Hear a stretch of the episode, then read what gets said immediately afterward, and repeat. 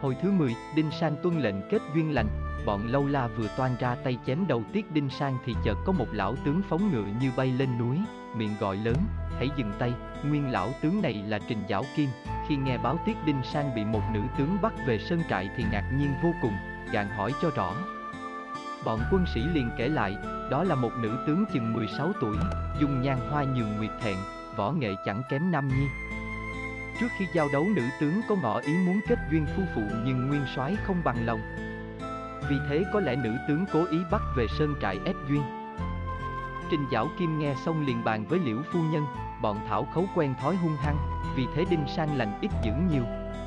Tôi sẽ lên núi tìm cách thuyết phục cứu Đinh Sang về, nếu không được thì đành đứng ra làm mai cho xong.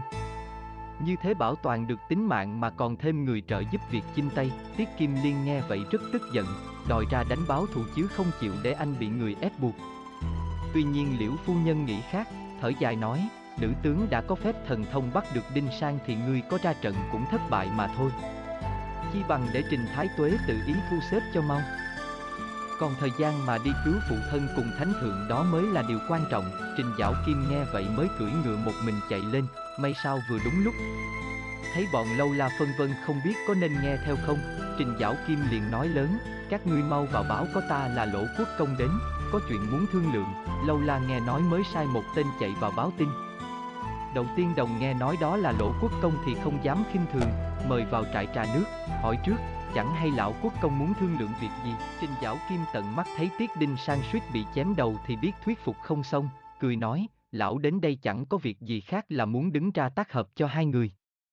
Tuy danh phận khác nhau nhưng về tuổi tác thì rất xứng đôi vừa lứa, bỏ qua dịp may này rất uổng, đầu tiên đồng nghe ấy đỏ bừng cả mặt, cúi đầu không đáp.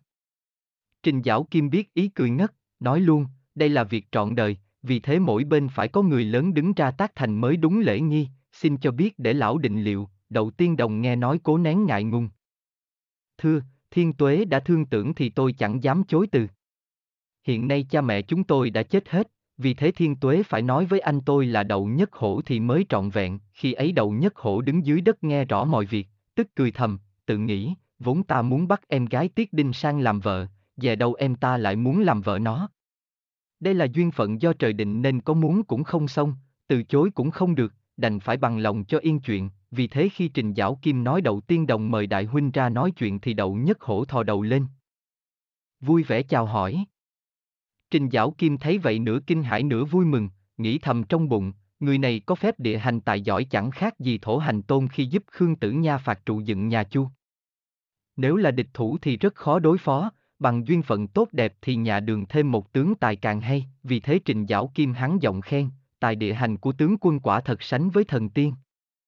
Nếu tướng quân bằng lòng việc hôn nhân cho muội muội thì hay biết mấy, đậu nhất hổ đã nghe rõ mọi việc nên không trả lời, sai quân cởi trói dẫn Tiết Đinh sang vào.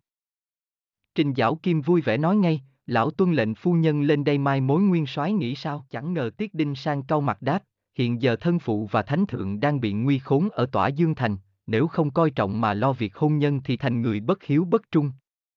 Tôi khó nghe lời được, Trình Giảo Kim cố thuyết phục là việc này chẳng phạm vào đạo lý, nếu có thêm đậu tiên đồng và đậu nhất hổ giúp một tay thì việc giải vây càng thêm thuận lợi, còn liễu phu nhân là cũng có thể thay mặt cho cha được. Tiết Đinh sang cúi mặt nghe Trình Giảo Kim giảng giải một hồi, tự nghĩ, khi sắp hạ sơn, sư phụ có dặn thể nào cũng gặp lương duyên. Nay đậu tiểu thư xinh đẹp như trăng rằm, lại có võ nghệ cao cường giúp ta một tay trong việc chinh tây thì còn gì bằng, nghĩ xong, Tiết Đinh sang gật đầu bằng lòng khiến Trình Giảo Kim cả mừng, bàn cho hợp cẩn ngay ngày hôm ấy. Đậu nhất hổ cũng thuận theo, sai thả la thông ra rồi đón liễu phu nhân lên núi chứng kiến hỷ sự. Đêm hôm ấy trai tài gái sắc vầy duyên cá nước hết sức mặn nồng, tâm đầu ý hợp. Còn quân tướng đôi bên cũng được một bữa vui say suốt đêm, sáng hôm sau, đậu nhất hổ đem hết số lâu la của mình học vào quân ngũ rồi nổ pháo hiệu xuất phát. Chỉ trong ba ngày đã tới thẳng ải giới bài đóng dinh hạ trại. Từ khi quân đường bị bao vây ở tỏa Dương Thành, Tô Bảo Đồng đã cho quân chiếm lại các ải, cắt đặt việc trấn giữ như trước. Tướng giữ ải giới bài tên Vương Bất Siêu, tuy tuổi đã 90 mà còn tráng kiện phi thường, da hồng tóc bạc, sức mạnh chẳng suy giảm, sử dụng cây bát xà mâu nặng đến 120 cân hết sức lợi hại, Vương Bất Siêu nghe tin quân đường kéo đến thì rất tức giận, hết lời trách Tô Bảo Đồng để trình giảo kim vượt vòng vây. tuy nhiên Vương Bất Siêu không hề sợ hãi. Lập tức nai nịt dẫn quân xông ra khiêu chiến ngay. La Thông định xin ra đánh thì chợt có một tướng nhỏ tuổi chạy ra, cúi đầu xin được lập công dầu. Đinh Sang nhìn lại thấy đó là Trình Thiên Trung, Vương Bất Siêu đứng chờ hồi lâu thấy có một tướng nhỏ cầm búa xông ra thì cười ngất một hồi rồi mới hỏi, còn cái nhà ai thì mau xưng tên ra đi để ta còn đưa xuống âm phủ cho mau, khi nghe đáp xong, Vương Bất Siêu còn cười lớn hơn nữa, coi Trình Thiên Trung chẳng ra gì. Thiên Trung tức giận vung búa xông tới chém một nhát rất mạnh. Bất Siêu liền đưa xà mâu ra đỡ khiến cây búa của Trình Thiên Trung bật văng trở lại suýt nữa trúng vào mặt. Thiên Trung thấy sức mạnh của Bất Siêu thì biết không chống lại nổi, quay ngựa chạy về chịu tội, Tiết Đinh sang cho là việc thắng bại lẽ thường. Không bắt tội Trình Thiên Trung, sai La Thông ra đánh báo thù. Nghe La Thông xưng danh, Vương Bất Siêu không dám lớn lối như trước, hỏi lại, có phải là La Thông tạo bắt trước kia không? Nếu đúng thì ngươi cũng có chút danh tiếng nhưng nay gặp ta thì chẳng thể giữ được tính mạng đâu, La Thông nghe vậy liền múa thương đánh luôn. Hai bên giao đấu kịch liệt làm các bụi tung bay mù mịt, hơn năm chục hiệp mà không phân thắng bại. Quân tướng hai bên thấy vậy đồn nổi trống khu chiên trợ oai khiến hai tướng càng hăng hái, lăn xả vào nhau đánh cho đến khi gần muốn kiệt lực vẫn chưa chịu thôi. Khi ấy hai tướng đều ngồi trên lưng ngựa cầm lăm lăm võ khí tìm sơ hở mà đánh chứ không sao múa nổi nữa, Tiết Đinh Sang thấy vậy sợ La Thông đuối sức nên cho quân gõ chiên gọi về. La Thông nghe tiếng chiên, vừa quay đầu lại liền bị bất siêu đâm trúng một xà mâu vào hông, lòi cả ruột ra ngoài. Tiết Đinh Sang chưa kịp cho người ra cứu thì La Thông đã chạy về trước trận, hỗn hển nói, Nguyên soái hãy cho nổi trống tiến binh, nếu tôi không giết được tên giặc già này thì nhục biết mấy, nói xong, La Thông cắt một lá cờ buộc chặt vào bụng cho ruột đừng sổ ra ngoài. Dục ngựa chạy trở lại giao chiến tiếp. Vương Bất Siêu nhìn thấy vậy thì thất kinh hồn vía, đứng nhìn trân trối.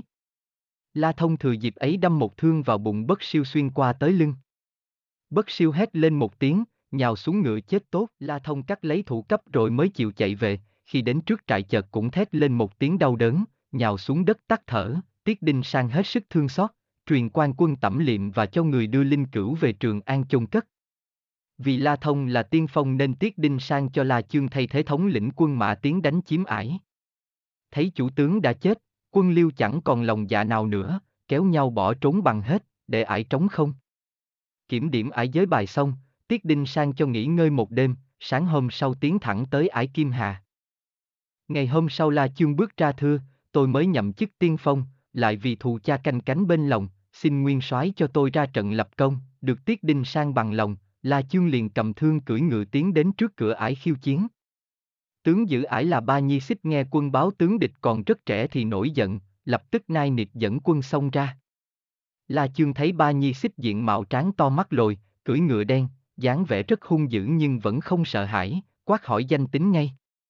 Ba Nhi Xích gầm lên như sấm, tên tướng chưa sạch máu đầu kia. Ngươi chưa biết ta là hồng bào lực sĩ Ba Nhi Xích hay sao, La Chương đang căm hận về cái chết của phụ thân nên đáp lại, Nhi Xích hay Nhi Hồng thì gặp ta đều phải bỏ mạng mà thôi, nói xong, La Chương múa thương đánh luôn. Ba Nhi Xích nổi giận phừng phừng, không thèm hỏi lại họ tên, vung đại đồng đao giao chiến. Đánh được hơn 20 hiệp La Chương giả thu bỏ chạy, chờ ba Nhi Xích đuổi tới gần thì dùng một thế hồi mã thương đâm về phía sau trúng ngay cổ địch thủ. Ba Nhi Xích nhào xuống ngựa chết tốt, La Chương thừa cơ hội thúc quân xông vào chiếm ải, đánh giết tưng bừng, xác nằm chật đất. Tiết Đinh Sang liền cùng Liễu Phu Nhân đưa quân tướng vào ải, hết lời khen ngợi La Chương. Sau khi kiểm điểm và dựng cờ đại đường xong, Tiết Đinh Sang cho quân tiến thẳng đến tiếp thiên ải, tướng lưu giữ ải là Hắc Thành Tinh nghe tin liên tiếp hai ải bị phá thì rất lo sợ, vội gọi hai bộ tướng là Hồ Lạp Hoa và Tứ Bất Hoa đến thương nghị.